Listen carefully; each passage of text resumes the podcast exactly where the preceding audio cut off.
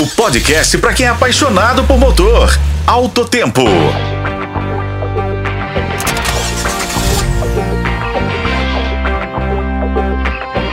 Olá pessoal, hoje a gente vai falar sobre uma notícia bem interessante. A Xiaomi, mais conhecida por seus smartphones, vai entrar no mercado de carros elétricos. A empresa já recebeu aprovação do governo chinês para iniciar a produção de veículos elétricos a partir de 2024. O primeiro modelo elétrico a ser fabricado e vendido pela Xiaomi será o sedã MS11, que vazou na internet antes da hora.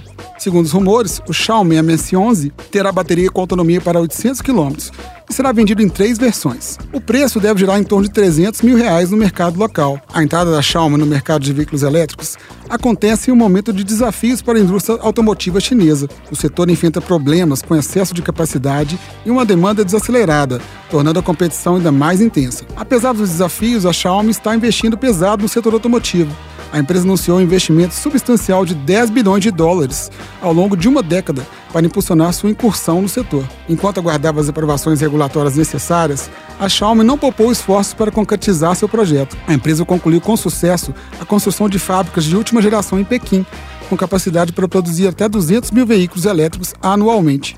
Além disso, a Xiaomi já tem experiência no mercado automotivo.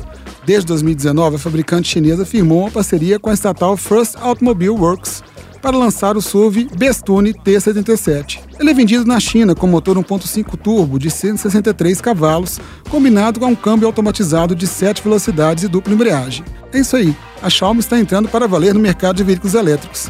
Será que a empresa chinesa vai conseguir se destacar em um setor tão competitivo? O que vocês acham? Eu sou Igor Veiga e este foi o podcast Alto Tempo. Acompanhe pelos tocadores de podcast e na FM O Tempo.